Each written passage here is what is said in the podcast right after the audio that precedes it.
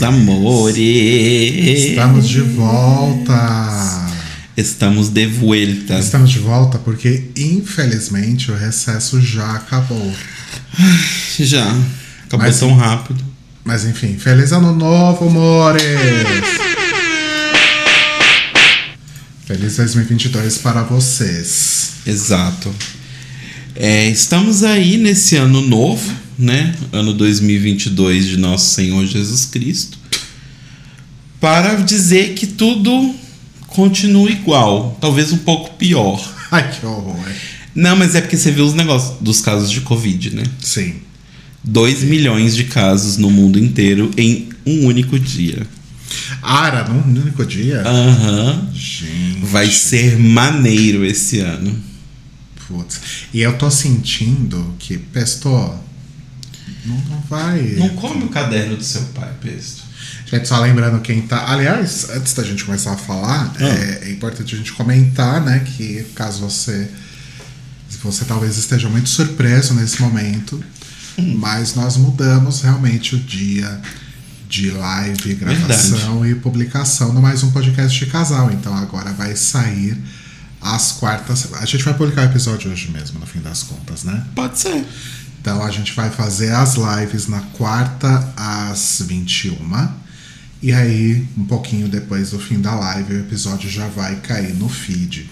Tá? Exato. E aí vocês ouvem aí onde vocês costumam ouvir a gente. Dá pra ouvir em agregador de podcast, dá pra ouvir em serviços de streaming. Dá pra ouvir na própria Twitch, se Dá vocês pra preferirem. ouvir aqui na Twitch e ver a gente aqui também belíssima. Stelo Caetano com seu cabelo azul.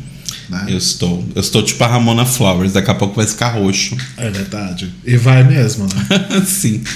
É, e ouvir também no Anchor, né? Que é a plataforma que a gente publica, anchor.fm barra mais um podcast de casal, mas enfim, provavelmente vocês vão ouvir isso de alguma outra forma. Pesto, o que, que é isso? Você tá tremendo? Você viu? Tô- Bom, enfim, o Pesto tá aqui causando, como sempre, Como sempre. na gravação.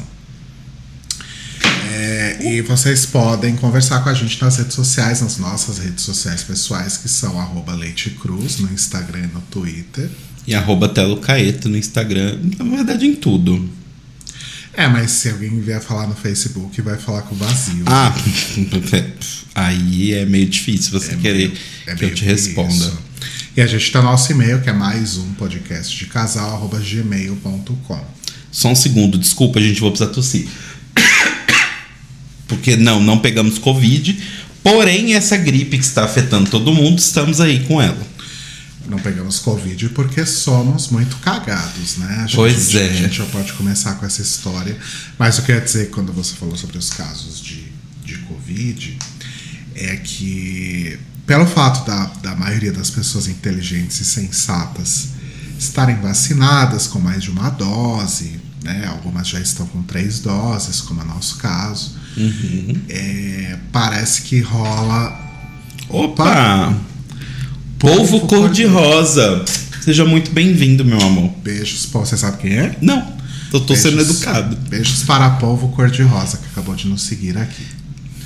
É, E obviamente eu me perdi. É, Tá. Então as pessoas que estão vacinadas tal.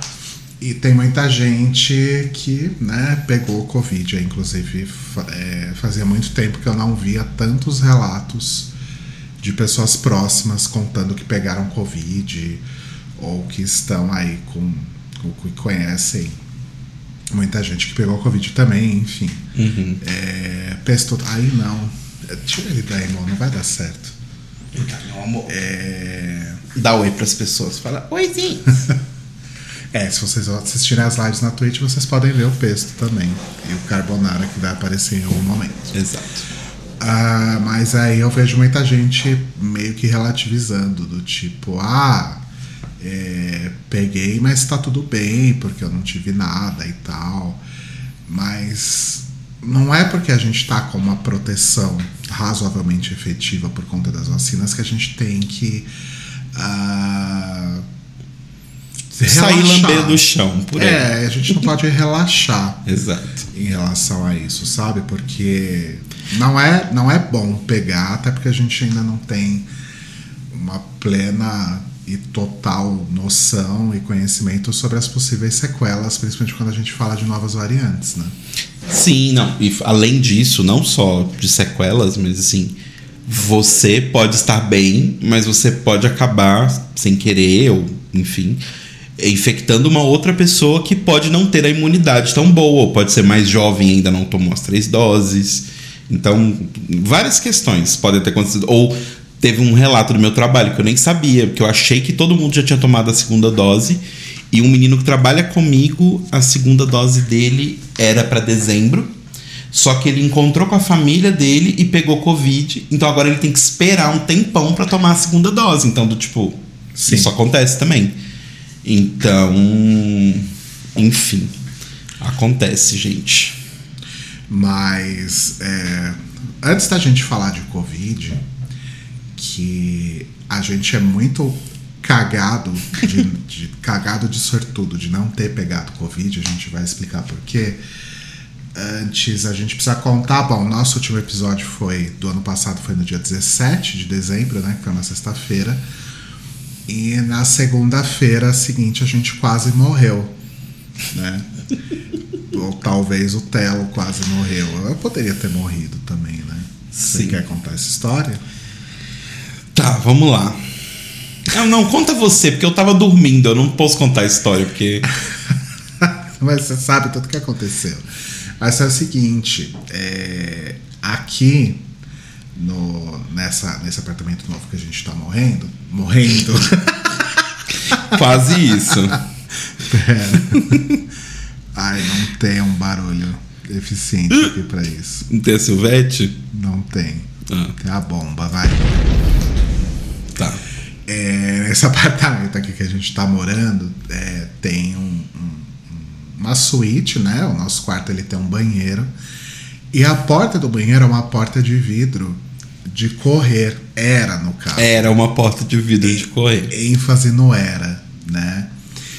Ah, e aí, enfim, era uma porta de vidro de correr. Primeiro que a gente pensou, né? Quando a gente, logo que a gente viu isso, a gente falou: quem que coloca uma porta de vidro em um banheiro? Exato. Ainda mais quando a privada deste banheiro é de frente para a porta. Exato. E assim, a porta tinha um, um detalhe assim que deixava ela completamente fosca só na parte de baixo. Até a metade, mais até a metade da porta. Mas quem estava deitado na cama, por exemplo, e levantasse, ia ver por cima desse detalhe fosco e ia ver a outra pessoa cagando ali dentro do banheiro. Exato. Então a gente pensou, não faz sentido nenhum uma porta de vidro aqui. Mas até aí tudo bem, Sim. né? Aí, o que que aconteceu? A porta já estava meio esquisita, de vez em quando ela tinha umas umas, Umas corrediças. umas corrediças na parte de cima. O trilho dela era na parte de cima. E de vez em quando essas corrediças, elas, uma delas soltava e o vidro meio que vinha pra frente. É, do tipo, ela tinha que correr num tubo, só que às vezes, quando você puxava, ela não corria, ela levantava e aí depois ela voltava pro, pro, pro, pro tubo. Exato. E aí a gente meio que tinha que fazer esse é, esse ajuste Uhum. e colocá-la de volta. Então a tragédia já estava meio que anunciada. Só que isso sempre acontecia quando a gente estava do lado de fora De do banheiro. fora do banheiro. Aí nessa segunda-feira, dia 20 de dezembro, é, eu tomei banho, né? De acordei de manhã tal, tomei banho para ir trabalhar. E quando eu fui sair do banheiro, e eu estava completamente nu, eu fui puxar a porta para abrir. Nisso que eu puxei, ela soltou lá, a corrediça soltou lá de cima do trilho. Isso nunca tinha acontecido quando algum de nós estava dentro do banheiro, só quando a gente estava fora. E do lado de fora é fácil de ajeitar. Do lado de dentro, não.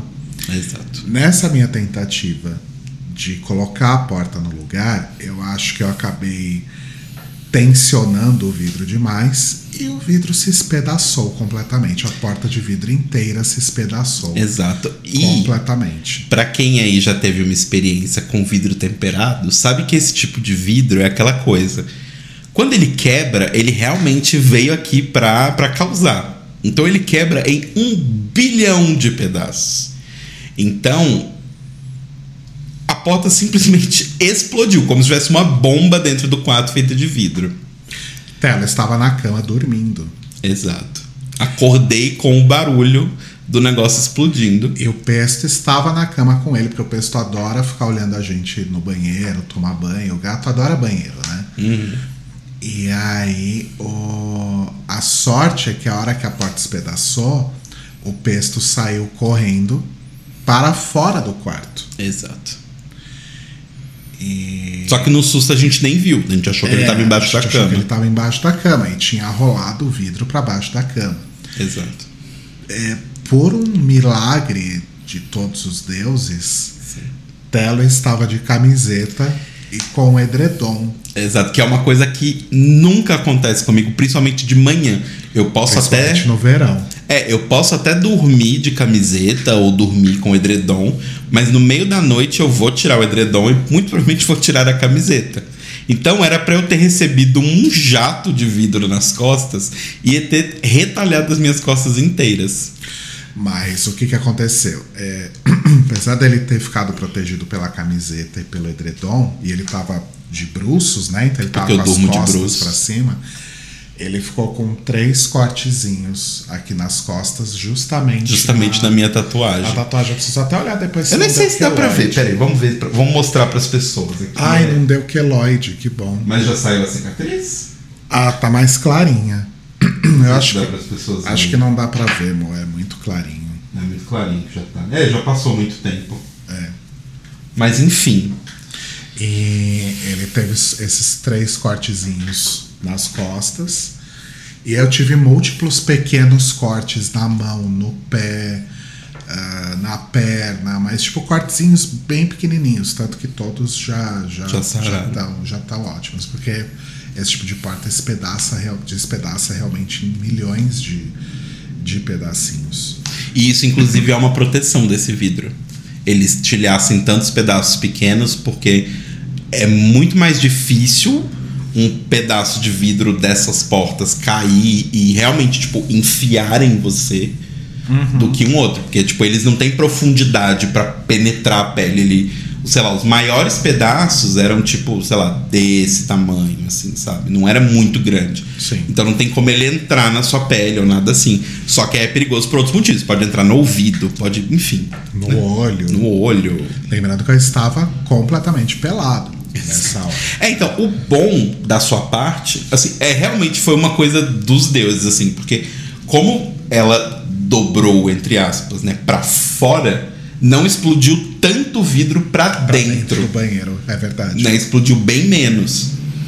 E aí o, o espacinho que tem entre a porta e, o, e a cama ficou cheio de vidro. Não, tinha vidro na sala, gente. É assim, a sala é longe, do- tipo, o nosso quarto é no fundo da casa. Aí tem esse escritório do Rodrigo, tem o meu escritório e aí chega na sala. Tinha caco de vidro na sala. Foi bizarro. E, e aí, como ficou cheio de vidro nesse espacinho, eu não tinha como sair do banheiro. Porque o meu chinelo estava do lado de fora, não estava no banheiro. Exato.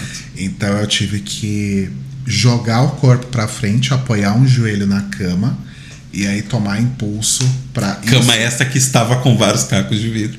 Isso depois de, de, de ficar é, dois minutos arfando de nervoso sem Sim. entender o que estava acontecendo e Telo idem, porque ele acordou com tudo isso. Eu acordei tomando uma jatada de vidro nas costas. Foi ótimo. E aí a assim, gente só- ficou, sei lá, duas horas varrendo o vidro, passa aspirador, Varre passa de aspirador novo, de novo, passa varre de de novo, passa pano, acha o pesto, o pesto tava na sala, tava bem. É. Carbonara tava lá no, no hall de entrada, ele fugiu. Ele fugiu completamente. mais- o mais pra longe possível que ele conseguiria, que era ali na tadinho. porta de entrada do, do apartamento. E se fosse o Carbonara que tivesse na cama, não sei se ele ia ter a agilidade que o Pesto teve de sair É. morrendo. Exato. Então, assim, tudo, tudo, tudo funcionou para que, tipo, ninguém ficasse machucado, mas poderia ter sido muito feio. E assim, é, a gente já estava pensando na hipótese. Na verdade, a gente não estava necessariamente pensando nessa hipótese. A gente só realmente. A gente ventilou essa ideia. A gente simplesmente achava que essa porta realmente não fazia sentido e de repente a gente podia conversar com o proprietário para trocar. Exato. Como o povo cor-de-rosa falou, que invenção tosca do arquiteto. Realmente, não faz o menor sentido. Não faz o menor Porque, sei lá, ainda, ainda que, sei lá, vamos supor, um casal de naturistas que é super tranquilo um com o outro e não tem problema de um ver o outro cagando. Ainda assim não faz sentido. Eu acho que ainda assim não faz sentido, porque a porta de um banheiro dentro de um quarto. Hoje, por exemplo, a gente de vez em quando tem isso. Às vezes, tipo, de noite, assim, sabe? A gente tá dormindo e, ou, ou quase dormindo. Alguém dá uma descarga em algum lugar, do, né? Tipo, no, no apartamento de cima. Primeiro que dá pra ouvir muito mais fácil, porque não tem uma porta. E segundo que às vezes dá aquele cheirinho de. de, de, de- não é de esgoto, né? Aquele cheirinho de vaso, sabe? De vez em quando. Então, ugh, me, me dá um. É, agora a gente vai conversar com o proprietário, né? Falar, olha, destruímos sua porta. né? Sorry. Podemos colocar uma porta de madeira no lugar? Exato. Eu espero que ele diga sim, porque se ele disser não, a gente vai continuar sem porta até o dia que a gente tiver que sair desse apartamento. E aí a gente coloca uma outra porta de vidro, porque eu não tenho nem coragem de colocar uma porta de vidro ali de novo. É, porque, e inclusive a gente depois ficou olhando, tentando entender né, o que tinha acontecido. E assim, o Hope reparou uma coisa que é muito realidade. Esse próprio cano onde a corrediça corria da porta, ele já tava meio abaulado, assim, do peso da porta, sabe? Então, do tipo, essa porta já não estava bem suspen su- sus- suspensa há um bom tempo, assim. é Por isso que era tão difícil a gente correr ela, sabe? Fora que ela tinha, em cima ela tem esse negócio e embaixo ela tinha tipo uma pecinha de acrílico colada no chão que a porta corria por dentro dela, né? Pra, acho que pra não Pra também não- ficar pra não solto. ficar balangando. Só que ela só tinha de um, de um lado. Talvez o ideal fosse que ela tivesse dos dois lados, sabe? E fosse maior, mais comprida pra dar mais sustentação. Enfim, não sei. Mas era muito estranho. Mas era muito estranho. O Cairo perguntou se foi a tensão mesmo. Foi, foi. O lance é que sim, ela tava. Imagina, ela tá presa nessa pecinha. E aí o Rô levantou, a corrediça saiu.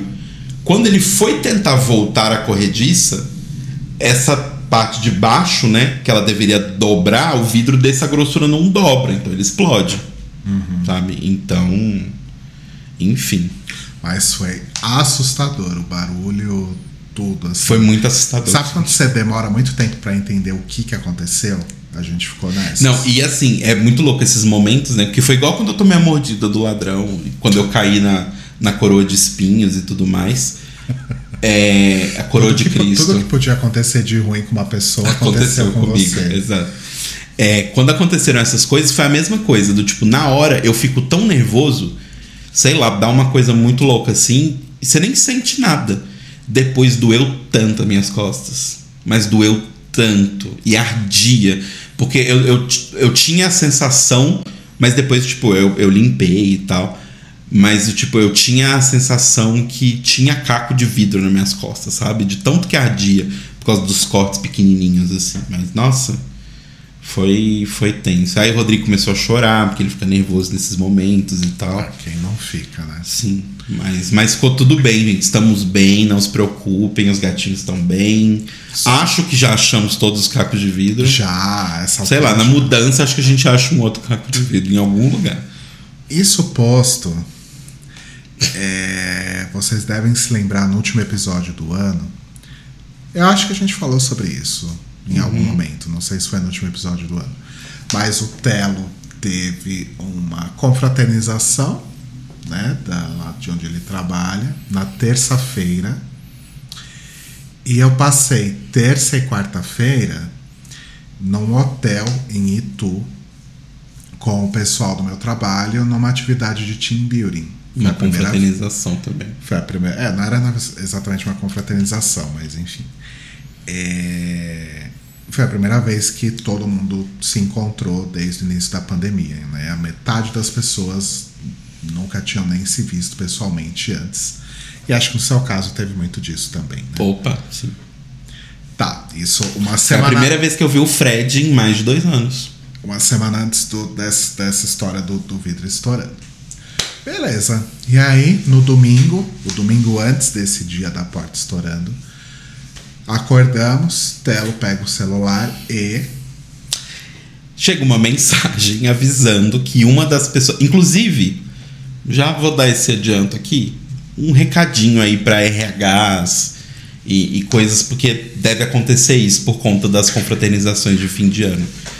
Normalmente, assim, nem diria normalmente, na maioria das vezes, a pessoa que pega Covid, ela não tá ativamente querendo pegar Covid. Acontece dela pegar Covid. Então, se alguém que está nessa confraternização acaba por pegar Covid e avisa para todo mundo, eu acho um pouco antiético você avisar quem é essa pessoa, porque pode ficar parecendo para quem pegou o Covid ou, ou para quem, enfim, vai se testar e tal, que a culpa é daquela pessoa. E falar de culpa é um pouco complicado nesses casos de uma doença, sabe? Do tipo. Porque isso abre, acho que, muito precedente, sabe? Para você falar que as pessoas que são doentes são culpadas de passar para frente. Sim. Às vezes a pessoa não sabe. Ela, ela tá errada, entre muitas aspas? Sim, porque ela deveria fazer testes e tal, mas a gente sabe que a nossa vida normal não é assim. Você não faz um teste de Covid toda vez que você vai precisar sair de casa para ir no mercado, sabe? E você pode infectar uma pessoa no mercado. Então, é, enfim. Mas aí Até, chegou. por- até porque, a, não ser que você já esteja internado num, num hospital e com um quadro avançado, você vai ter que pagar por esse teste. Exatamente.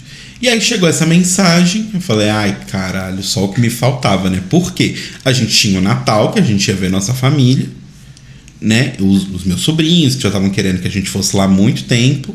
Tinha o aniversário da sua irmã também. E, que era no sábado, e a gente não foi no aniversário da sua irmã justamente porque a gente falou. Então, a gente foi numa festa com muita gente, até agora não deu nada. Porém, acho melhor a gente se garantir para garantir o Natal, né? Pensamos assim. E fizemos muito bem, porque tava esse medo. E foi, foi no mesmo dia do seu trabalho? Não, né? Foi bem depois, né? Não, isso foi no domingo. Isso. Aí a gente falou, ok, bora fazer um teste. Exato. É, e aí a gente foi fazer um teste de farmácia mesmo, um antígeno. Ah, deixa eu só explicar o que aconteceu, né? É, é que uma pessoa que estava na festa com a gente, da minha empresa, uma amiga dela, próxima, que também estava quarentenada, tudo certo, estava se sentindo mal, foi fazer um teste e deu Covid positivo. Aí, como essa amiga é próxima e elas tiveram contato, ela também foi fazer teste e descobriu que estava positiva. Se ela descobriu que estava positiva ali no sábado, domingo, significa que dentro da janela que ela estava com a gente, talvez pudesse rolar alguma contaminação. O que eu acho difícil, mas enfim. Aí a gente foi fazer na farmácia, né? Ah, a gente achou uma, uma farmácia no, que estava aceitando agendamento no domingo. Fomos no domingo mesmo. Ah, e deu tudo certo, estava negativo. Beleza. Até aí, tudo, Tudo bem. bem. Na segunda-feira, uma pessoa que trabalha comigo, com quem eu eu tinha tido contato nesses dois dias aí no hotel, e eu já tava cabreiro com esse negócio do hotel, porque no caso do Telo, por exemplo, é, foi um evento de curta duração e que vocês conseguiram concentrar toda a equipe do trabalho meio que separada do Sim. resto das pessoas que estavam no bar. É, as outras pessoas que eu interagi foi sempre de máscara. A gente tava num canto que era aberto e, tipo, tinha outras pessoas próximas? Tinha. Né? Mas elas não estavam próximas o suficiente pra uma gotícula da boca delas chegar em mim, por exemplo. Só que no hotel, além de eu ter ficado quase 24 horas lá, eu fui em piscina, eu fui em restaurante, eu fui em bar, eu peguei elevador. Então, Fiz assim, uma orgia. Não, não, não. Ainda bem que não. Ah, tava sempre de máscara, tava sempre ali com o meu alquinho, mas. Enfim, eu tive contato com muita gente. Sim. Além do pessoal do meu trabalho. Então eu já tava meio bolado, tanto que por isso que a gente não foi no aniversário da minha irmã no sábado. Domingo rolou esse negócio do telo. E aí na segunda uma pessoa do meu trabalho comentou que tinha acordado mal, foi fazer o teste e deu positivo. Falei, gente, não é possível. A gente escapou de uma, a gente não vai escapar de outra. Sim. E assim, a gente tava de boa. É, e a gente tava sem sintomas, só que o que a gente falou é.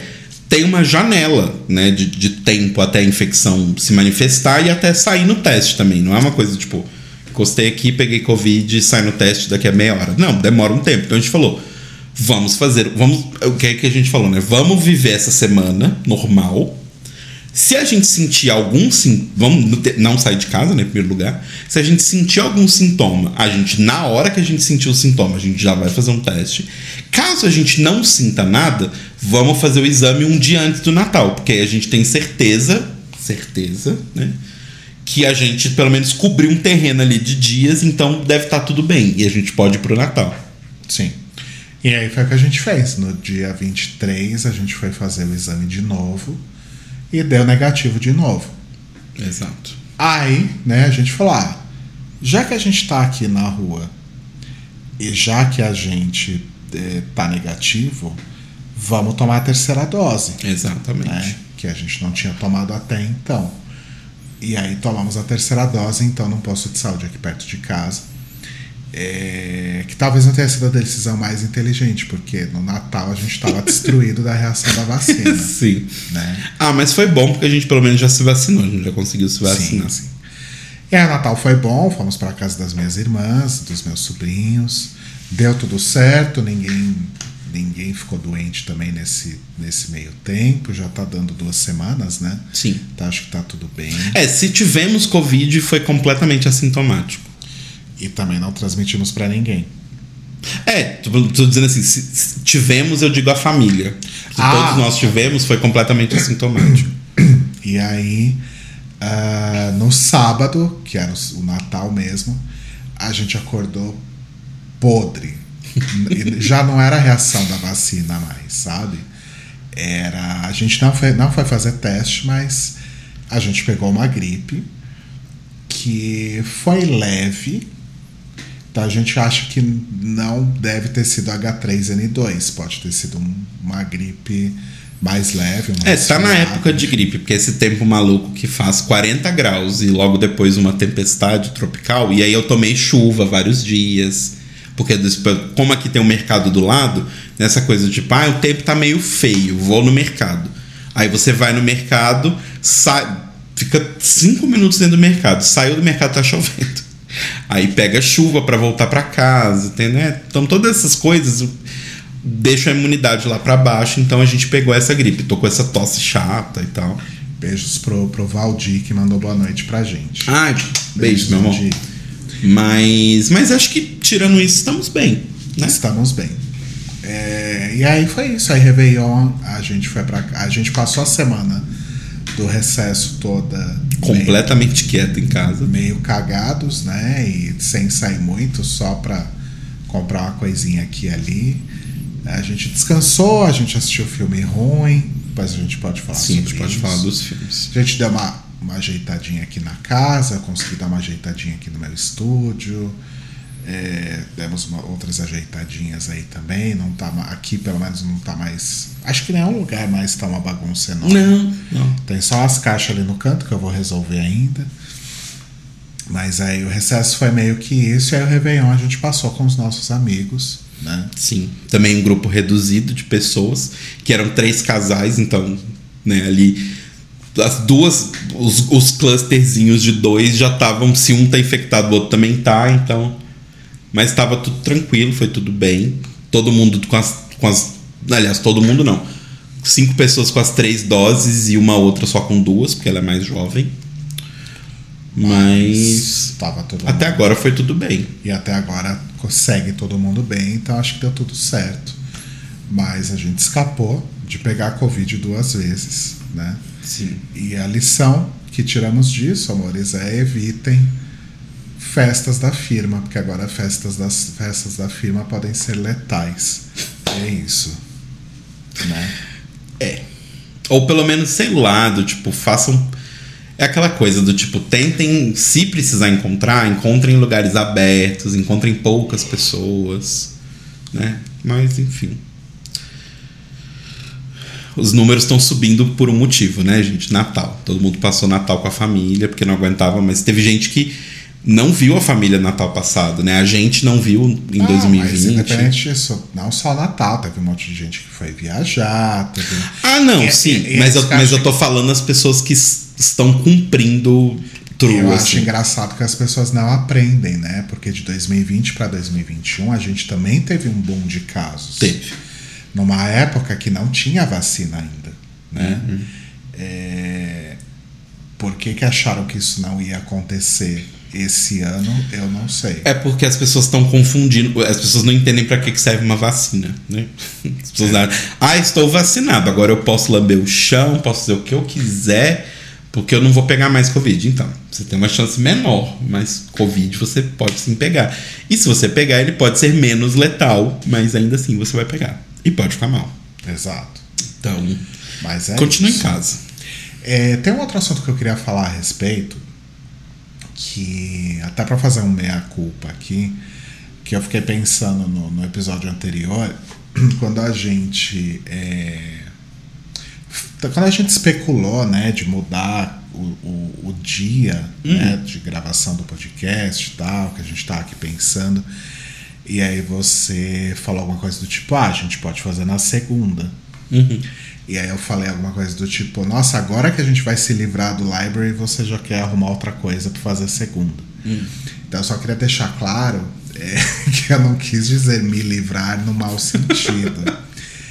é, é só porque de fato a gente teve esse compromisso do The Libraries Open às segundas-feiras, né? Porque a gente sempre a gente fez transmissão ao vivo toda segunda desde 2017, eu acho. Isso, 17. É, tirando, obviamente, os, os períodos que a gente estava de férias e tal, mas a gente tinha sempre esse compromisso é, da segunda-feira, então é, não fazia muito sentido, é, na minha cabeça, pelo menos, a gente já, já assumir outro compromisso de segunda-feira. Eu acho que quarta vai ficar legal. Eu acho que né? é. Meio de Deem semana. opinião pra gente, o que, que vocês acham da quarta-feira, se é legal, se não é.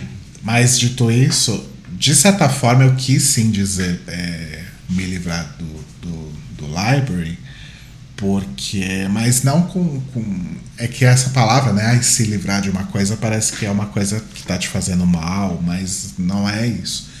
É só porque realmente, como a gente já conversou, né? Inclusive Cairo, que está aqui online, é, e a gente até falou no The Libraries Open, é só porque realmente a gente achou que já tinha cumprido ali a nossa missão.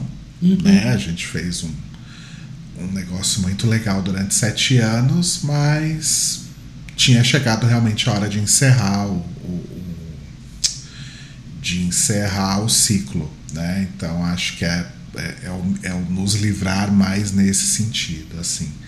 É, e todas as vezes que você puxou o assunto de Libraries Open aqui, é, eu fui desconversando, porque eu queria deixar para falar depois que o library acabasse, sabe? Ah, tá. Mas a gente fez o último episódio também no dia 20, né? No dia que a gente quase morreu de, de ataque de vidro. Pesto, para. Pestolino.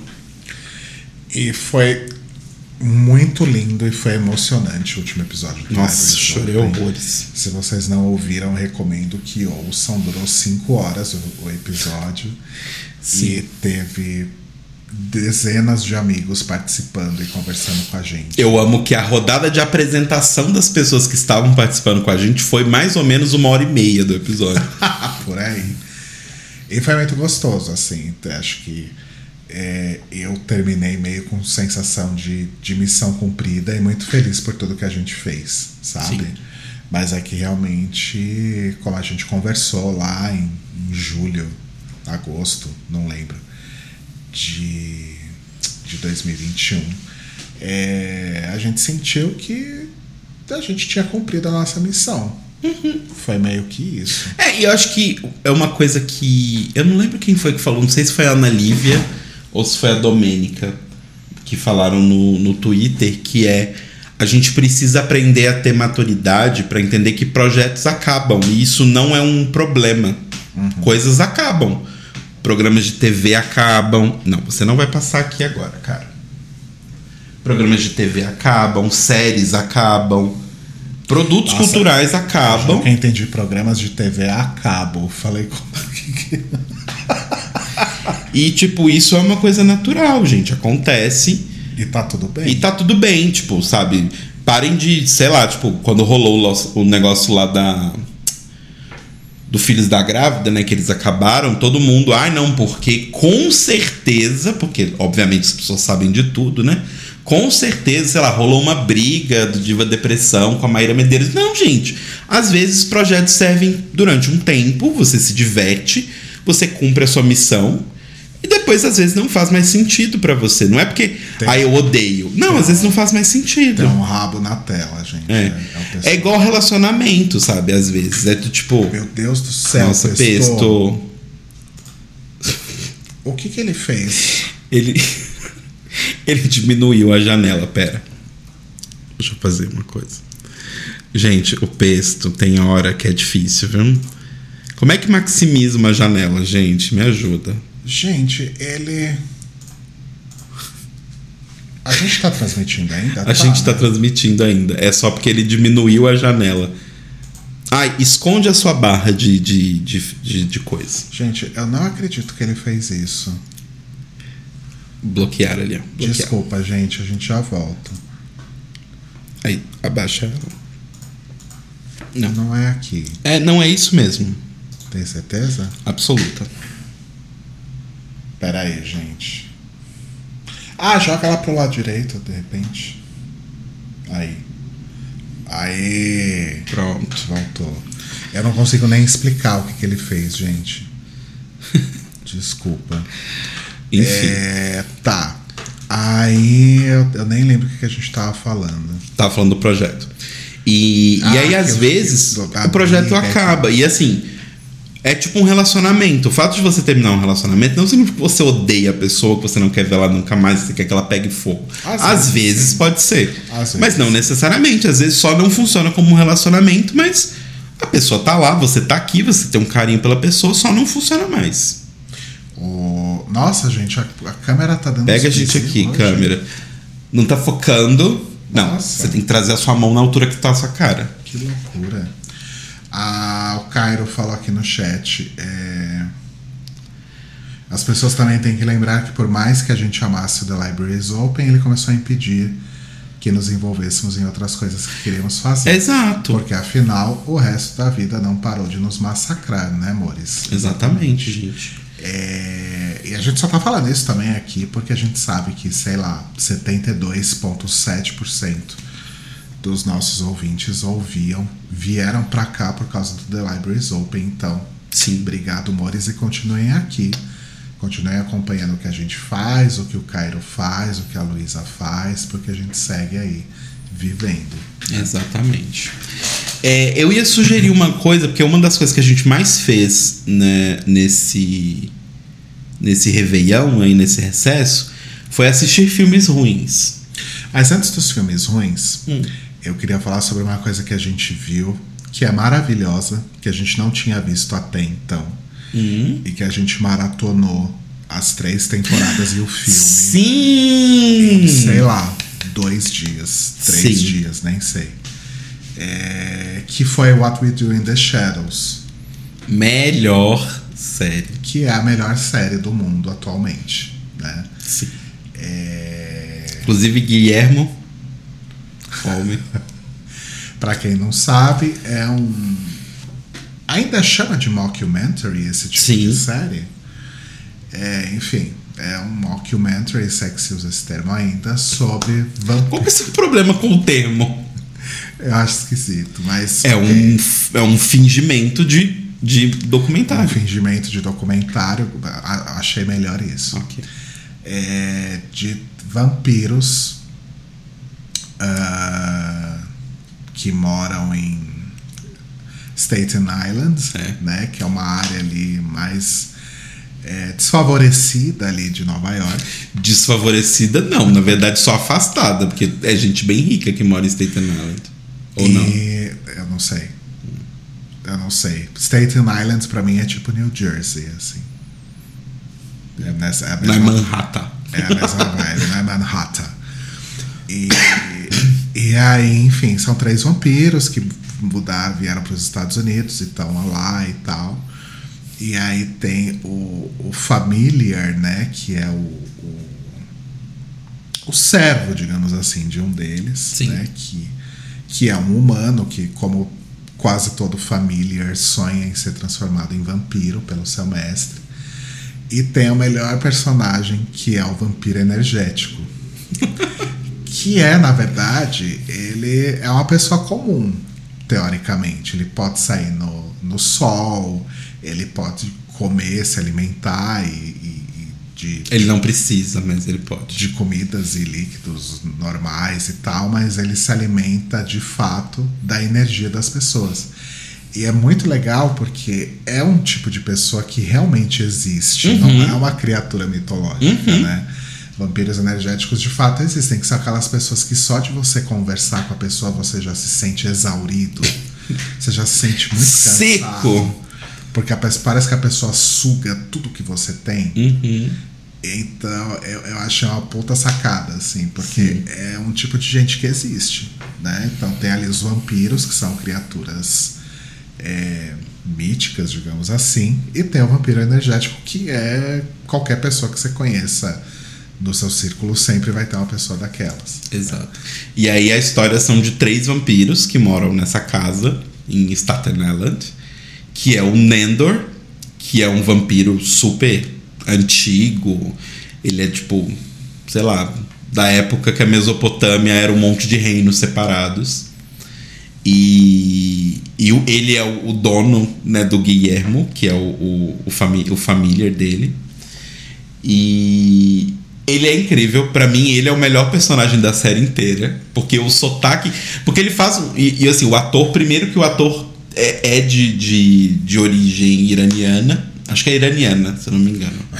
Enfim, é daquela região. E ele faz aquele sotaque zoando, tipo, da pessoa falando aquele inglês ultra quebrado, mas é muito. Ao mesmo tempo que é fofo, é muito engraçado. E aí ele é um vampiro super antigo e tal. Tem a Nádia, que era uma, uma cigana grega, que foi transformada também em vampira pelo Barão. Ah, O Barão, o Barão é muito bom. E ela também é antiga, mas ela é um pouco mais jovem. E mais jovem que ela tem o Laszlo, que é o marido dela, que é um cara inglês que ela se apaixonou por ele e transformou ele. Inclusive, Laszlo, me ligue para fazermos música juntos e sexo juntos também. Sim. É, pra mim, o Laszlo e a Nádia são os melhores personagens. Eu gosto é- muito do Nando. A Nádia é simplesmente maravilhosa. Assim, na verdade, assim, a dinâmica dos cinco. Eu ia falar quatro, mas é dos cinco, né? Personagens é, tipo, muito boa. É, tipo, muito divertido porque. Eu, assim, pode me falar que tá cansado o formato. Eu amo mockumentary. Eu amo, porque, tipo, muito pra mim da graça do mockumentary toda é porque, assim, os personagens estão cientes das coisas ridículas que estão acontecendo. Que é uma coisa que hoje em dia me tira muito de comédias, muito comédia de sitcom, sabe? Que eu achava engraçado. Tipo, sei lá, Friends ou. É, sei lá, Big Bang Theory, essas coisas assim, sabe? Porque é gravado com uma plateia ali e tal. E tem os momentos em que os atores esperam a plateia rir e tal, mas assim. Não é engraçado se você tira aquela plateia. Se não tem a- o apoio da risada em cima, provavelmente você não riria daqueles momentos, sabe? E o mockumentary eu amo porque, assim, isso acontecia muito em Modern Family. Tem cenas inteiras acontecendo e aí o Phil olha pra câmera, tipo, a Claire olha pra câmera pra você um segundo e volta a olhar pra situação e você sabe exatamente qual é a graça da situação, porque você já viveu aquela situação, sabe? E, você- e ela está ciente de que você sabe. Então eu acho isso muito engraçado do, do É, o que eu acho legal é que em What We Do in the Shadows existem poucas, mas muito significativas interações deles com a equipe que está fazendo o documentário. Sim. Porque como eles são vampiros, então para se proteger a equipe tá lá, tipo, usando crucifixo, né? Eles, es- ah, eles explicam isso, inclusive. E aí morre gente da equipe, porque é atacada por um outro é atacada por um. Tem uma que é atacada por um outro vampiro X. Uhum. Não sei se é o Barão, não me lembro agora. Tem outra que é atacada por um lobisomem, enfim. Então existe essas, essas poucas mais significativas interações aí dos. é, com a equipe do Mockumentary, né? Uhum. E é simplesmente maravilhoso. E vai melhorando a cada episódio, a cada temporada. Sim. E. Eu não quero falar muito porque não quero É, dar não. spoiler, porque a história é muito legal Não dá vocês pra gente assistirem. falar mais que isso, enfim. Assistam, gente. Tem no. Eu não sei que streaming que tem aqui no Brasil. Do Stars Play? Stars Stars. É o Stars Play Stars. que chama. Plus. Ah, é tudo Plus, né? Os, os, os streaming. Mas a gente assistiu no Streamio, porque a gente não tem esse, esse, esse streaming. A gente não assina esse A gente streaming. assistiu no streaming Streamio. Conhecem? Que é maravilhoso também. Exato. E aí, depois que a gente assistiu tudo, a gente ficou interessado pra ver o filme, que a série é produzida pelo Taika é, Waititi e pelo Jermaine. Eu não lembro o sobrenome do Jermaine. Não sei. Enfim, pelo Taika e pelo Jermaine. E aí a gente foi assistir o filme que eles que eles dirigiram, né, originalmente e que eles atuam também. Não sei se é só o Taika que atua, mas que deu origem a, a- ao universo, né, de What We Do in the Shadows. E o filme é legal, Ah, o filme é bem maravilhoso. mas assim, ele não se compara à série, pra mim. E não são os mesmos personagens, gente. É, não, é, é- é outros personagens. Se passa na Nova Zelândia. É a mesma premissa, né, de um mockumentary com, com vampiros e tal, mas são outros personagens, é outro setting, é outro contexto, mas é muito foda também. E o Caio tá falando que ah, começa no filme, aí tem um outro filme chamado Wellington Paranormal, e aí tem a série. Ah, isso eu não sabia. então a gente hein? tem mais coisas pra ver. Ah, a gente vai procurar. E eu estou seguindo o Guilhermo, né, que é o Harvey Guillen Eu no ele. Ele é tão tudo, né? Ele é E a tudo. primeira vez que a gente viu ele, na verdade, nem foi na série, foi no episódio de Drácula, Sim, que ele foi jurado. sim. E ele é maravilhoso, ele é lindíssimo e ele é uma bicha É uma maravilhosa. bicha incrível. Tipo, tem, ele postou esses dias que acho que ele foi pra. Ele foi pra Costa Rica, no Réveillon. E aí tem ele, tipo, Titanic, assim, no- na, na, pon- na ponta do barco, com as coisas voando. Ele é muito maravilhoso. Eu amo. E fora que eu, obviamente, mergulhei no universo das fanfics e fanarts do Nendor com o Guilhermo, que são, ó, show. Será que vai acontecer ou será que já aconteceu? Não sabemos. É, porque eles estão gravando a quarta temporada, inclusive. Também porque a gente não quer dar spoilers sobre isso. Exato. O Cairo falou que o Wellington Paranormal é uma série. Hum, boa. Mas vamos assistir. Deve ter no stream. Ah, ó, tem no stream. Tá, a gente vai procurar. Depois que a gente assistiu What We Do in the Shadows, a gente falou: ah, a gente não quer começar nenhuma outra série, a gente nem sabe que série começar, Uhum. a gente tá de recesso, vamos assistir coisas. Coisas. E aí a primeira coisa, literalmente, que a gente assistiu foi High School Musical, porque o Telo falou, ai, vamos ver. Você É porque há muito tempo eu falo com o Rodrigo assim, eu preciso te mostrar essa pérola do cinema americano que é High School Musical. Porque eu acho que é o tipo de coisa que é tão ruim que eu acho que você precisa assistir pra entender até que ponto a humanidade pode chegar quando se trata da sétima arte. Gente, eu fiquei chocado. Mas era um filme que você gostava, tipo, de verdade? Assim? um nunca foi legal, assim. Um eu assisti porque eu era jovenzinho e eu ouvia as músicas e eu gostava. Mas. Tanto que assim, eu fiquei naquela dúvida. Eu queria te mostrar o 2 e o 3, porque eu acho que o 3. O 2, mais ou menos, mas o 3. Li, li- tipo, literalmente é um filme divertido. Tipo, é um filme assistível. Só que não faz sentido você assistir o 3 de uma série. Tem três. Eu falei, vou mostrar o primeiro, porque eu acho que ele é mais fundamental e ele é o pior. Porque dali pra frente é subida, caso você quisesse ver os outros. Mas. É, não, não- acho que não vai rolar, não. Mas assim, é- é- eu fico pensando que é um filme que ele fede anos 2000, né? Sim. Ele é muito datado. Eu acho que um jovem, né, pensando na faixa etária que foi aí, é, para quem o filme foi criado, né, como público-alvo, acho que essa faixa etária hoje, em 2020, ia achar esse filme muito ridículo. Ah, não, total. É, ele é de 2006. É, ele fede anos 2000, ele fazia muito sentido ali. É, e eu acho engraçado porque ele é. Primeiro que é assim, é aquele tipo de. E nem adianta dizer que é porque é filme da Disney, sabe? Porque é, você pega até a animação mais fraca da Disney, mais pra criança possível, ainda assim vai existir algum tipo de conflito ou algum antagonista ali que tenha uma.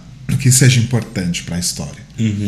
High School Musical não tem conflito, só tem conflito de, de adolescente branco, basicamente. Uhum. Mas aí é, é Disney como um todo. E a antagonista, que é a Sharpay, que era pra ser a personagem mais maravilhosa, não dá nem pra dizer que ela é uma antagonista, porque ela termina o filme dizendo: Ai, adorei perder pra você, você é ótimo ser a sua substituta. Tipo, ela se conforma muito fácil que ela perdeu. Mas, Mo, aí, aí, aí eu vou discordar de você num ponto. Isso é todo filme pra criança barra infantil.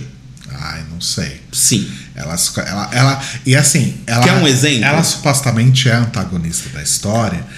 Deixa eu terminar. Ela é, supostamente é a antagonista da história. E ela não faz absolutamente nada pra prejudicar os protagonistas. Ela só reclama. Ai, não acredito. Ai, não sei o quê.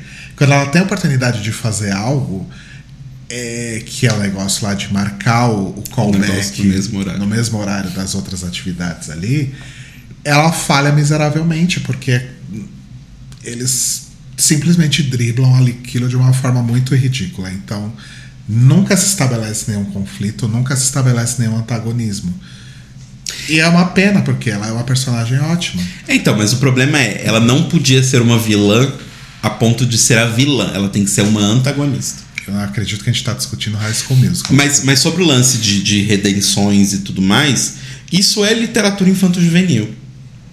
Quando é literatura infanto-juvenil. Literatura, né? Mas, tipo assim, isso é obras para adolescentes, jovens, assim. Quando você tem um mal, ele é um mal tão extremo que ele é desumanizado. Ele não pode ser humano. O- os inimigos. Mas é, no Harry Potter, sei lá, tipo. Vou te dar um exemplo em Harry Potter. A diferença entre o Draco e o Voldemort. O Draco também é um vilão da história. Ele torna a vida do Harry um inferno. Ele é um grande bully. Só que, no final da história, eles terminam tudo bem. O Draco termina amigo do Harry, basicamente. Mas não é uma coisa que acontece com instalar de dedos como acontece em High School Musical. Ok. Fora que High School Musical é um, é um rip-off de Greasy, né? Ah. Porque até certo ponto a história é exatamente igual. Sim. O garoto conhece a garota num contexto completamente aleatório. É, não chega a rolar um romancezinho ali, como Não rolou, chega, eles não chegam a transar como em Grease. como rolou em Greasy, mas rola ali um interesse. E aí começa o ano letivo e surprise, surprise, a menina que ele que o garoto conheceu acabou de se mudar para a cidade e vai começar a estudar na mesma escola que ele. Só que o garoto, ele conheceu a garota num contexto que é, não colabora com a imagem que ele criou para os colegas dele na escola. Então ele meio que evita a garota ou evita as coisas que o ligam à garota e que vão ser criticadas pelos amigos. Uhum. É exatamente igual ao Greasy, gente. É a mesma história. Sim. É exatamente a mesma história. Enfim. Eu acho uma falta de originalidade. Porém, com a diferença, que é, é a coisa que eu falei, que é o que eu valorizo nesse filme, que é adolescentes fazendo papel de adolescentes. Isso é um fato. Todos ali têm realmente Nossa. Idade de adolescente. Cairo Braga disse que você tem que assistir Camp Rock. Então, essa eu não vou fazer ele assistir, porque Camp Rock nem eu consigo.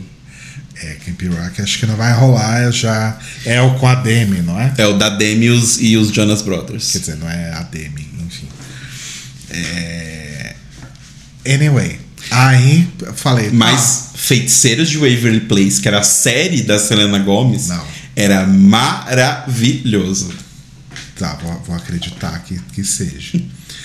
É, e aí eu coloquei um filme, falei, vou torturá-lo também. Coloquei um filme do, dos anos 90 que eu gosto, mas que não é exatamente um filme bom.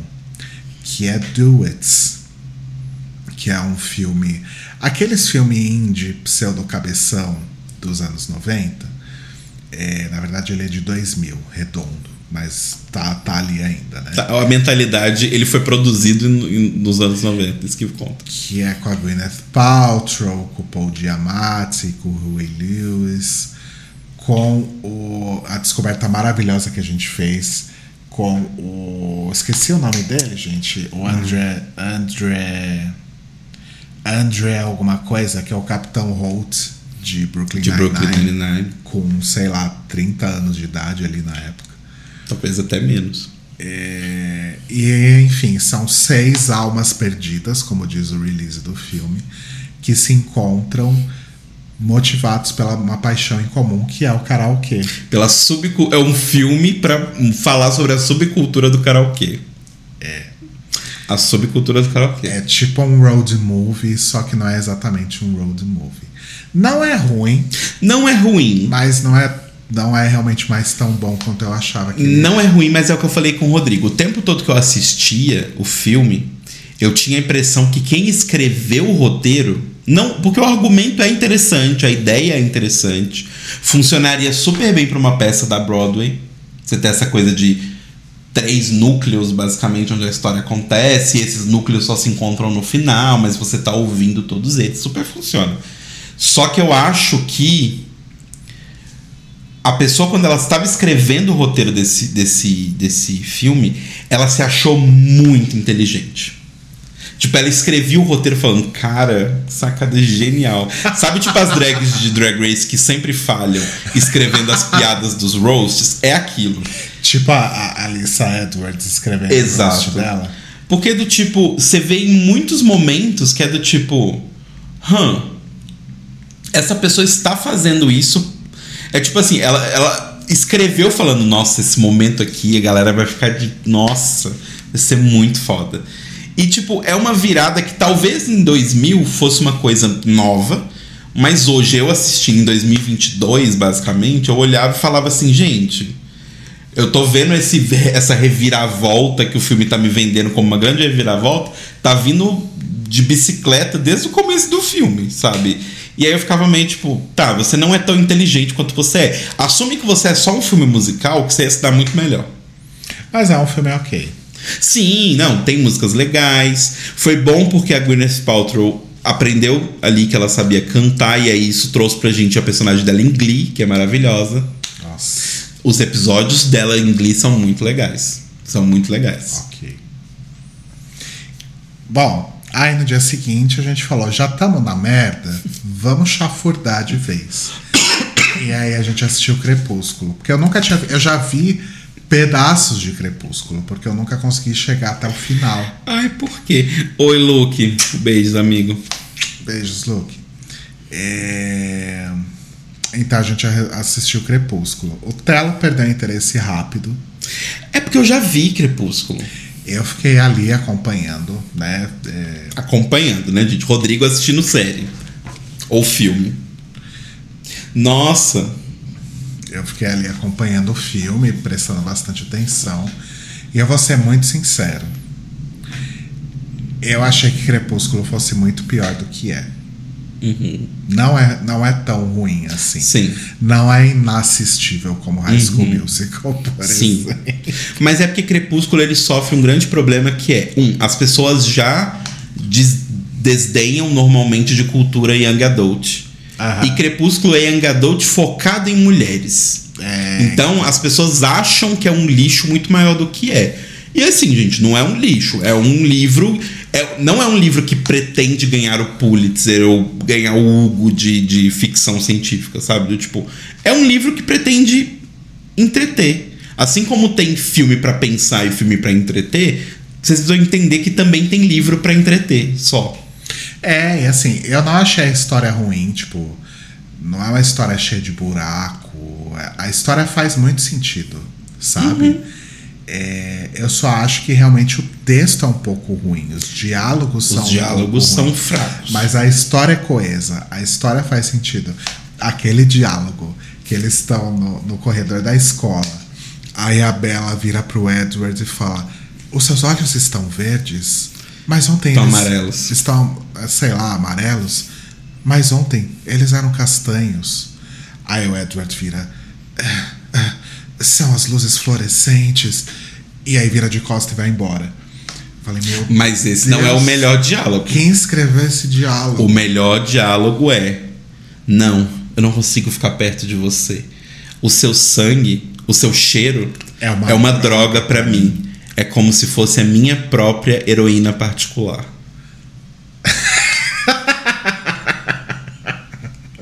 Mas pensa, se você é uma adolescente de 14 anos com hormônios em fúria, você adoraria o boyzinho falando isso pra você. Provável. Assim como a Bela adorou. Exato.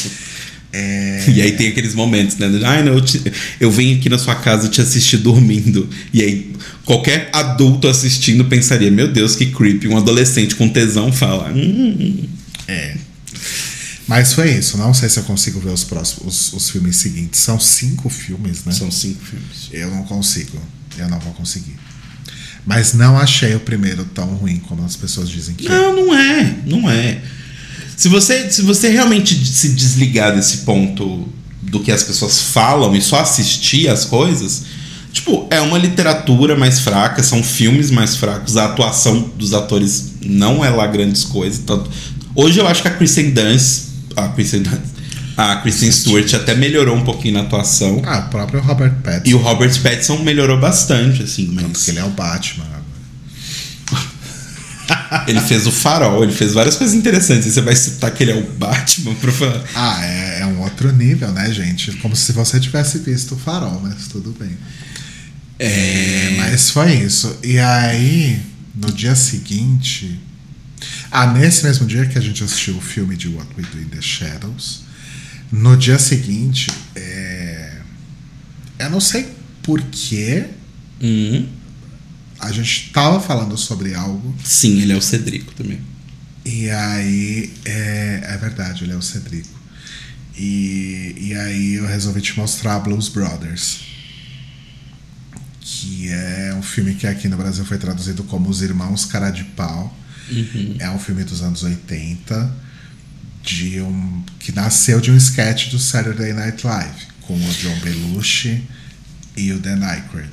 Que é, são dois irmãos que eles, dois irmãos adotivos no caso, que eles se vestem de é, daquele externo, aquele externo, tem um nome aquele aquele terno, aquele paletó com uma gravata preta fininha e chapéu e eles cantam blues, soul, R&B dos anos 60 e 70 e eles estão sempre sendo presos porque eles estão sempre cometendo algum delito.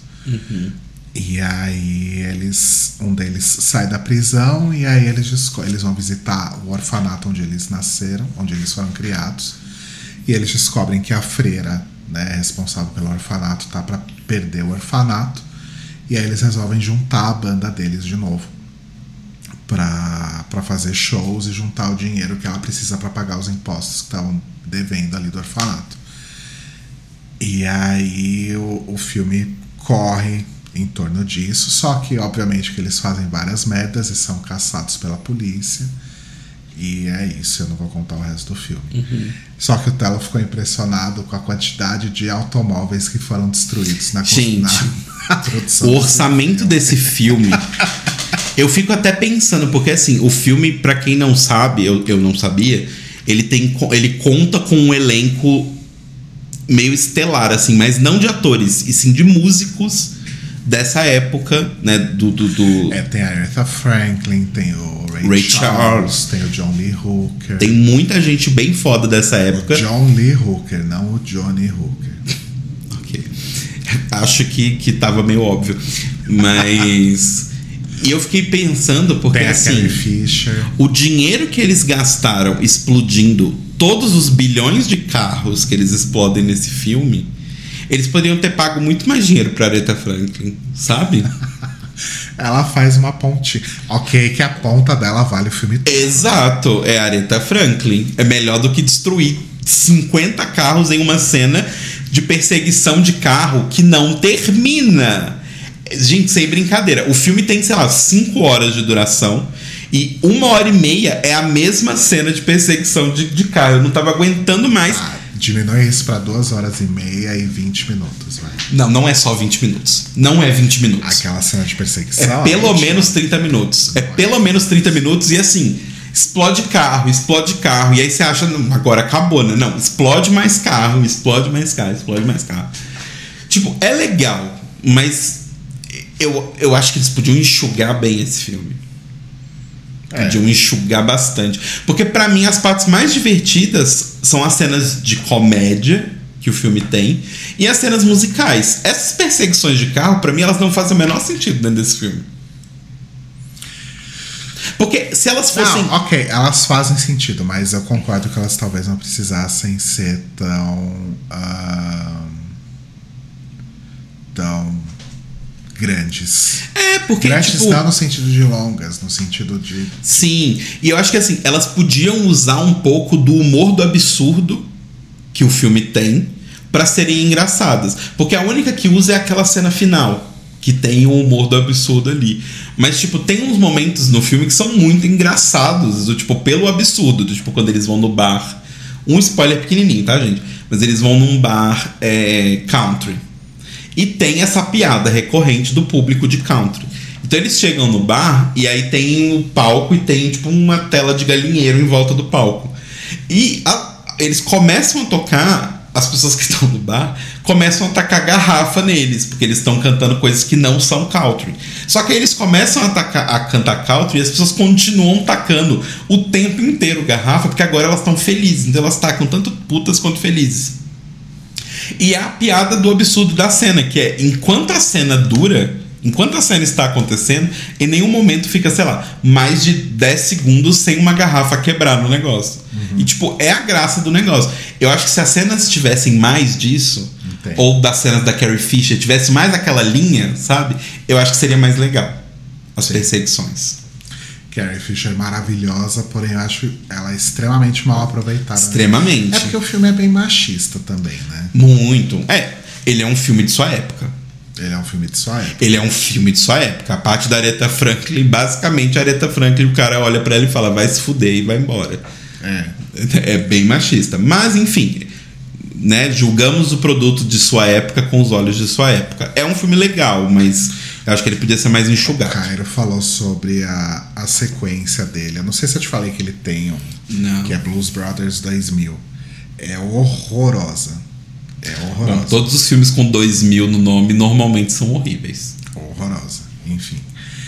Aí a gente tá nesse clima música, RB, Eu queria ver filmes musicais. freiras, e aí o que, que a gente foi ver? Mudança de hábito. Exato. Que.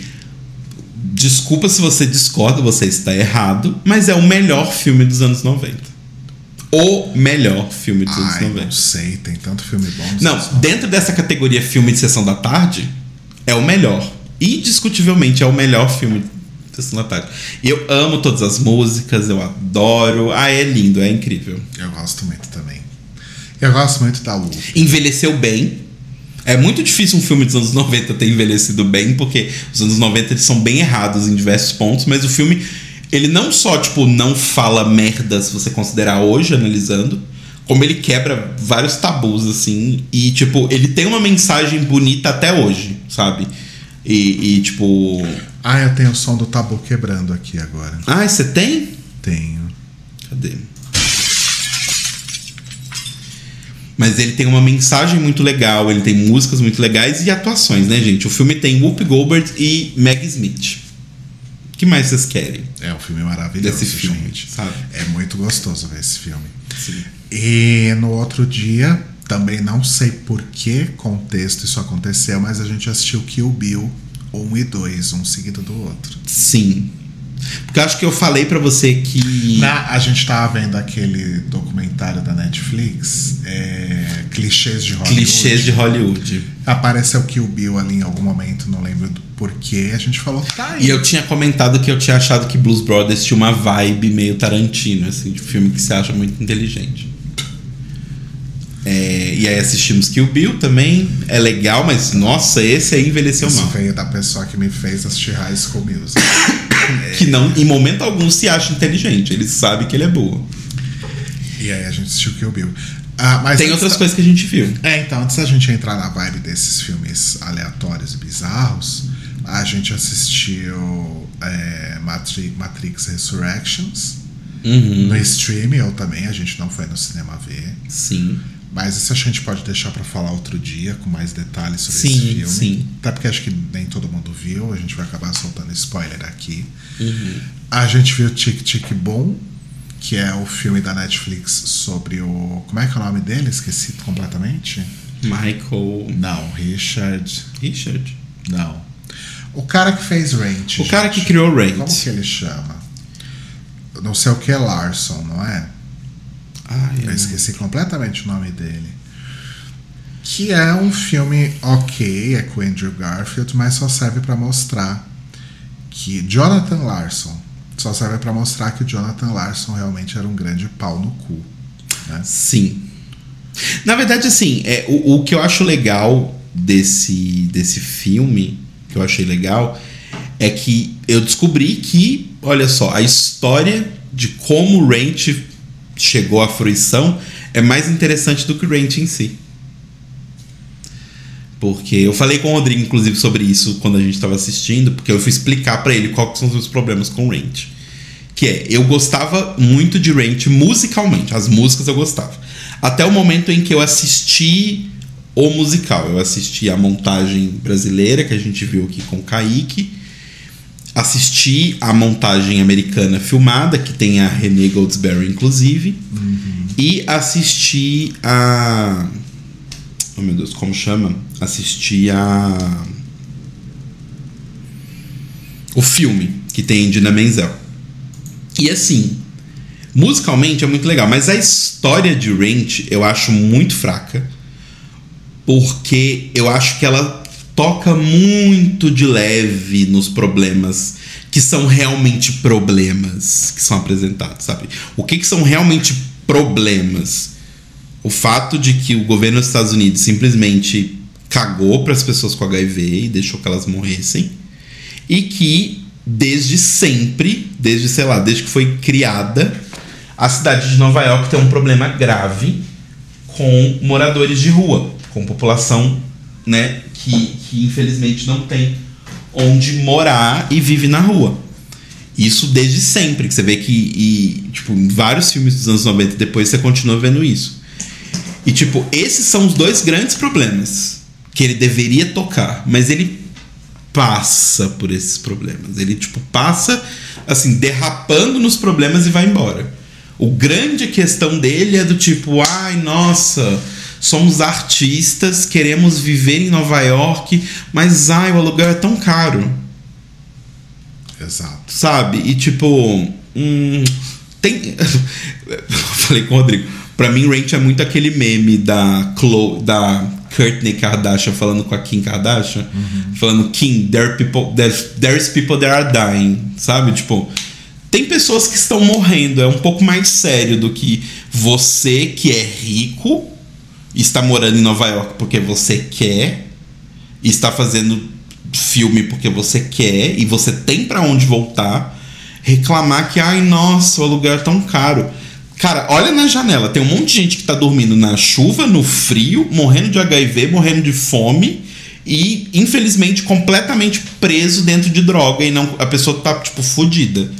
Você realmente acha que seu problema é, é real assim? Tipo, a Maureen. Ai, não, porque eu sou uma mulher bissexual que gosta de transar com muita gente e por isso eu não sou levada a sério. E, tipo, ok, bifobia realmente é um problema, mas tá vendo os problemas das outras pessoas? Você realmente acha que os seus problemas são graves? Aí, sei lá, tem esse descompasso pra mim. Mas essa não é uma personagem que tem HIV também? A Maureen não. É a, como que é A nome? Maureen é a Indina Menzel. Como que é a da vela? Qual que é o nome dela? Mimi. A Mimi, é verdade. Enfim. é, mas Tic Tic Bom é, é um filme interessante, mas só serve realmente pra mostrar. É interessante pela metalinguagem também do filme. É, mas é, ela só mostra realmente que o Jonathan Larson era bem pau no cu, e é isso aí. Uhum. Ah, e o outro que a gente viu foi o Não Olhe Pra Cima. Ah, que- Tinha que você falar de encanto. A gente viu Encanto também, é verdade. Gente, que filme lindo. Que filme Encanto lindo. é tudo. Encanto é tudo. Por favor, Disney, continue dando muito dinheiro pro Lin-Manuel Miranda. Esse homem precisa de muito dinheiro, porque este já sabe falar sobre questões. Que, inclusive, Lin Manuel Miranda, que ah, dirigiu esse filme, né? O Tic Tic Boom, sobre o, o Jonathan Larson. Exato. E, E ele faz a. ele fez a trilha de Encanto, é isso? isso, ele compôs Encanto todo. E assim, as músicas são maravilhosas. É lindo, maravilhosamente lindo o filme. E assim, eu não vou falar muita coisa, eu quero que vocês assistam, é super gostosinho de ver. Quem não viu ainda assista, gente. E tem uma coisa que pra mim assim foi um ah, essencial é que eu achei muito foda uma coisa muito simples, mas eu achei incrível que eles conseguiram retratar da América Latina, que é famílias que têm pessoas de todas as cores, de todos os tons de pele possíveis, mas são da mesma família, pai, mãe, sobrinho. tal. Inclusive, essas animações mais recentes da, da Disney, talvez até da própria Pixar, não sei. É, já parou pra pensar que as mais interessantes, as mais emocionantes, mais legais, são justamente com personagens. é, acho que personagens não brancos de uma forma geral, mas geralmente personagens latinos. Uhum. Sim. Tipo Coco. Coco é maravilhoso. Coco é de enfia uma faca no coração e tosse. Soul é da, da Disney ou é da Pixar?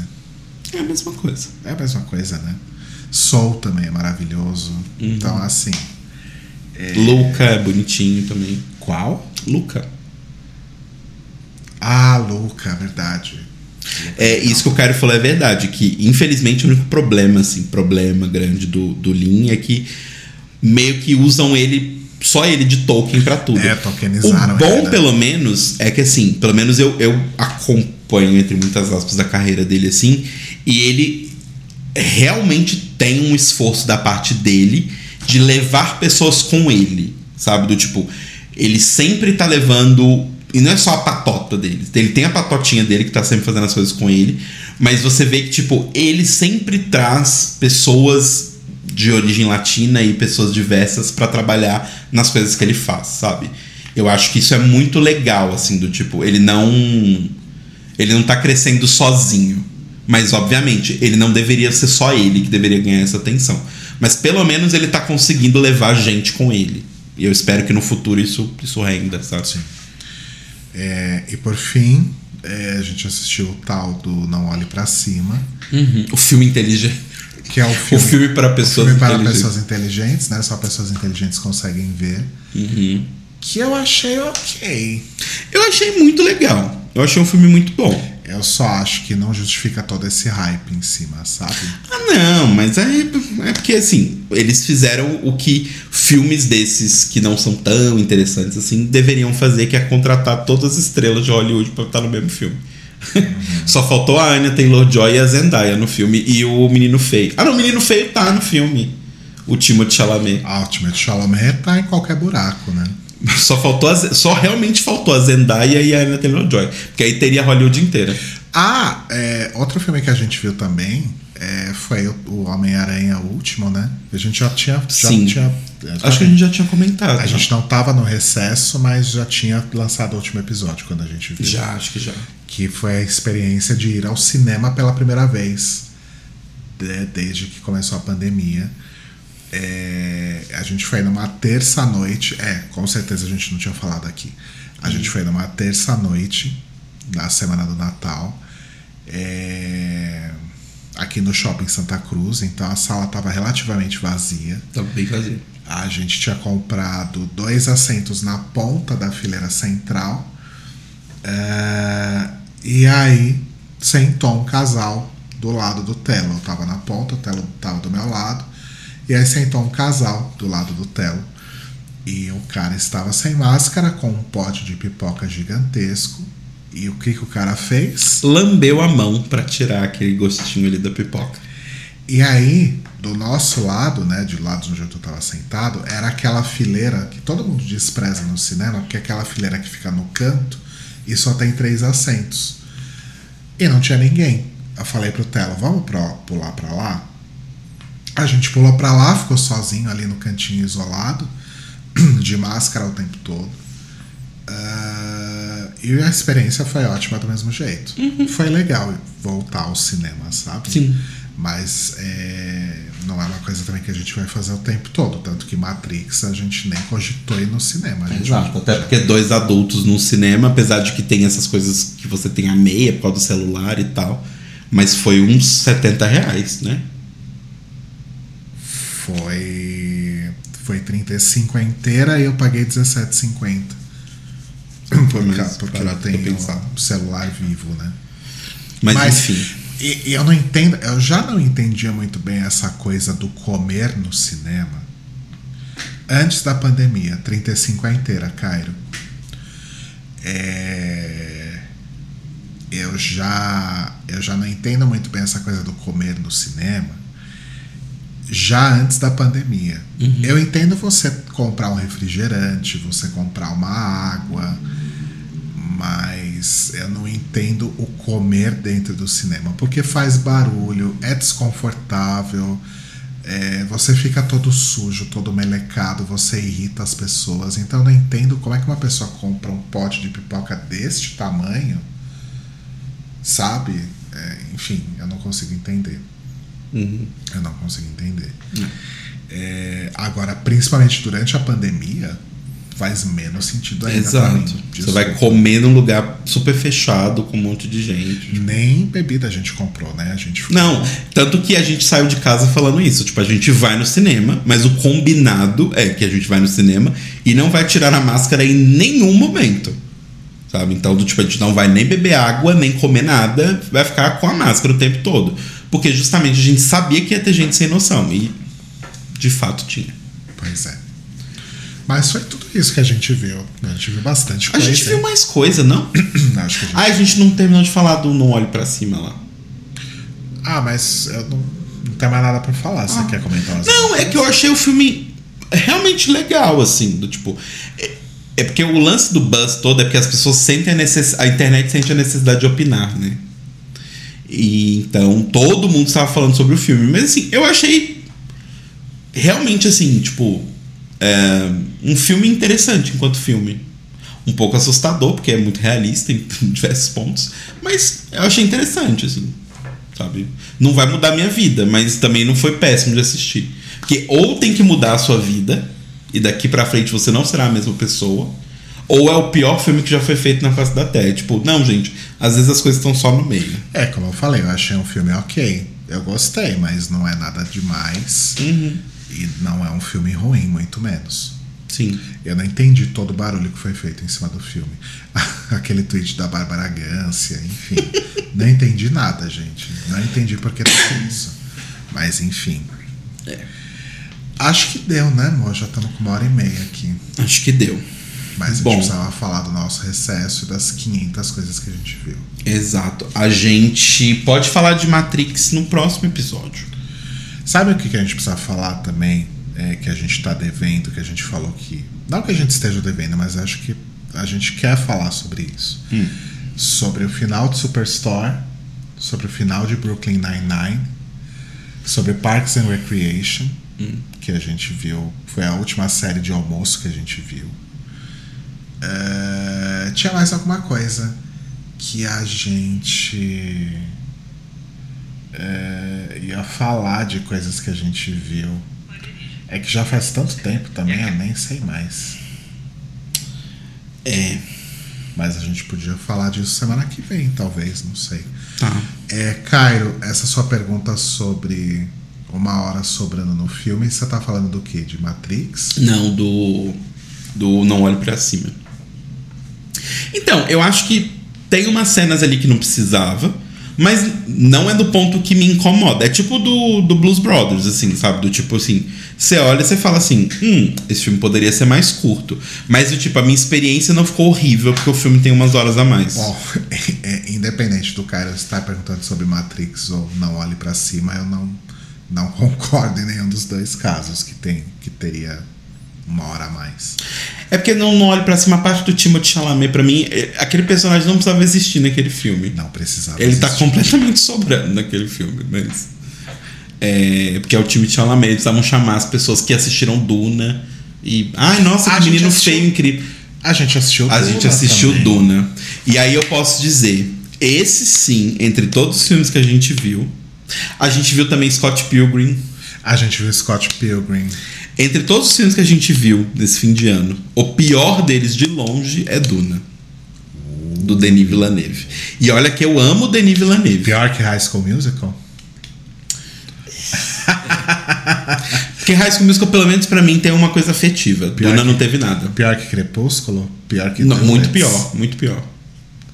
Você achou Duna pior que Crepúsculo? É o, gente, é um filme onde não acontece Gente, você vai- nada durante duas horas e meia. Você É ser- um filme Você péssimo. vai ser muito criticada pelo E, Brasil. inclusive, Jodorowsky estava completamente certo quando ele pensou em fazer a versão dele do Duna.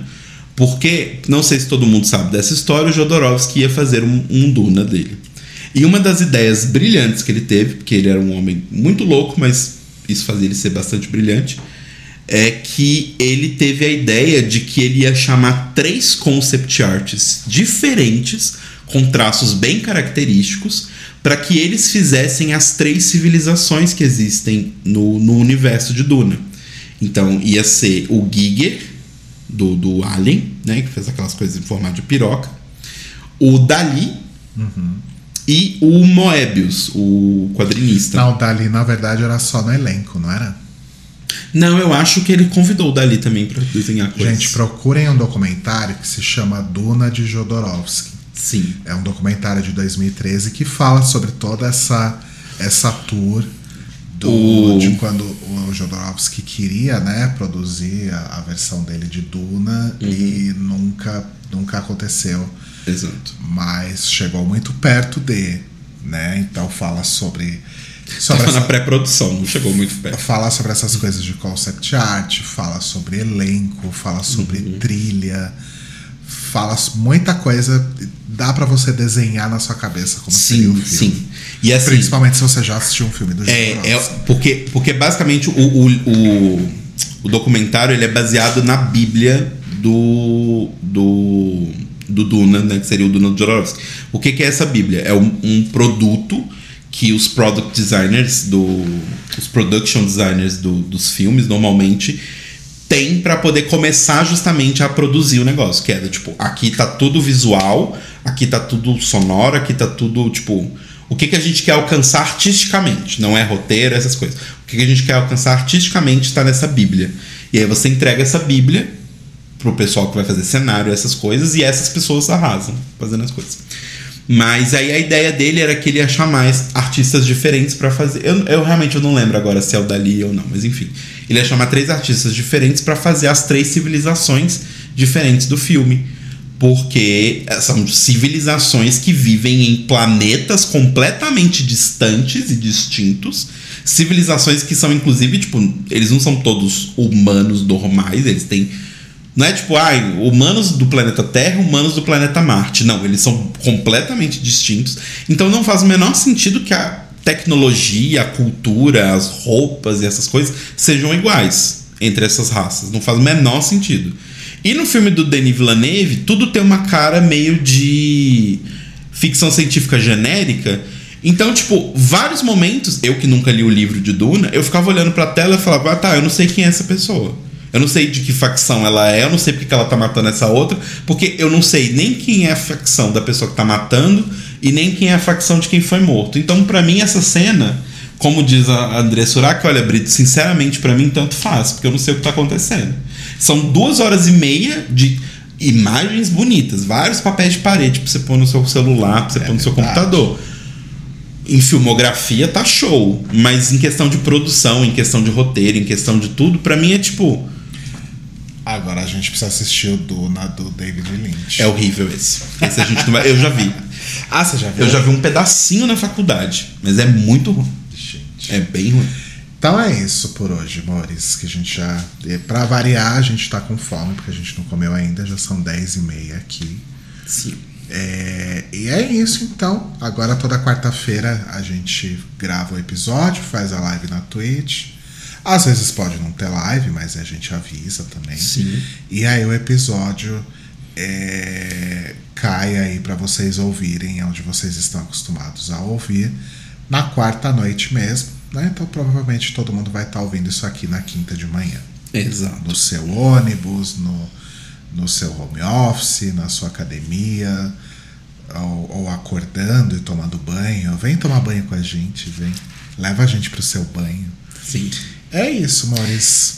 Eu tenho umas perguntas, umas, na verdade, umas que- uns questionamentos pra fazer, que é. Agora que voltaram, que a gente voltou com o podcast, voltou com as lives, eu vou voltar com as lives de joquinhos. Eu ainda estou estudando exatamente quais vão ser os dias e horários, mas a primeira pergunta que eu quero fazer pra vocês é: lives de manhã interessam vocês? Do tipo, começando 8 da manhã, por exemplo. Jesus Cristo. Porque é um horário que as- muitas pessoas não têm o que fazer, às vezes estão em transporte, se locomovendo e tal, enfim. Mas isso durante a semana? Aham. Ah, tá. Porque eu já tava pensando, você acordar sábado ou domingo, 8 da manhã. Eu não vou nem comentar. Já tô achando difícil você acordar durante a semana, às 8 da manhã, pra fazer live. Ai, gente. Tá vendo? É isso que eu passei. É isso que eu passo. Mas avisem, gente. Mas enfim, eu vou fazer essa pergunta no meu Twitter e no meu Instagram. E aí me respondam por lá se vocês acham que esse horário é bom. É, outra coisa que eu vou perguntar também é qual jogo eu, eu começo aí, abro 2022. Sonic. Eu odeio Sonic. Termina Fist, não? Mas eu já tô muito avançado. Ah, você quer começar do começo. Eu quero começar um jogo do começo. Pokémon. Só as ideias erradas. Vou E eu não posso. Não pode ser Pokémon porque eu não tenho placa de captura. Tem que ser um jogo da Tem que ser Steam. Um jogo da Steam. É Tomb Raider. Ah, e Tomb Raider tava de graça na, na Epic. Eu, eu, eu comprei. Jack- comprei de graça. O né? dia que que a gente tiver a placa de captura pra poder pegar o Switch, eu vou fazer uma live jogando Pokémon só pra vocês darem risada na minha cara. Gente, o Rodrigo é muito perdidinho, é muito fofo. Do, tipo, sei lá, ele olha o Pokémon, o Pokémon é laranja. Mas sei lá, o Pokémon é amarelo, é tipo o Psyduck. Ele fala, ah, amarelo deve ser elétrico esse Pokémon. Aí beleza, eu falo, não, amor, é de água. Aí ele, ah, tá. Água é forte contra o quê? Fogo. Tá. E é fraco contra o quê? Elétrico. Tá. Passa uns 30 minutos. Aí ele vira e fala assim: Ah, eu vou usar esse aqui, o Psyduck. Eu falo, mas você está enfrentando um elétrico. Mas o Psyduck também é elétrico, não? Não, ele é de água. Ah, mas a água é forte contra elétrico. Gente, isso é só um exemplo, tá? Eu não falei exatamente isso. Tá? É só um exemplo. É só pra constar. Mas, enfim, vou fazer a pergunta lá de qual jogo eu jogo.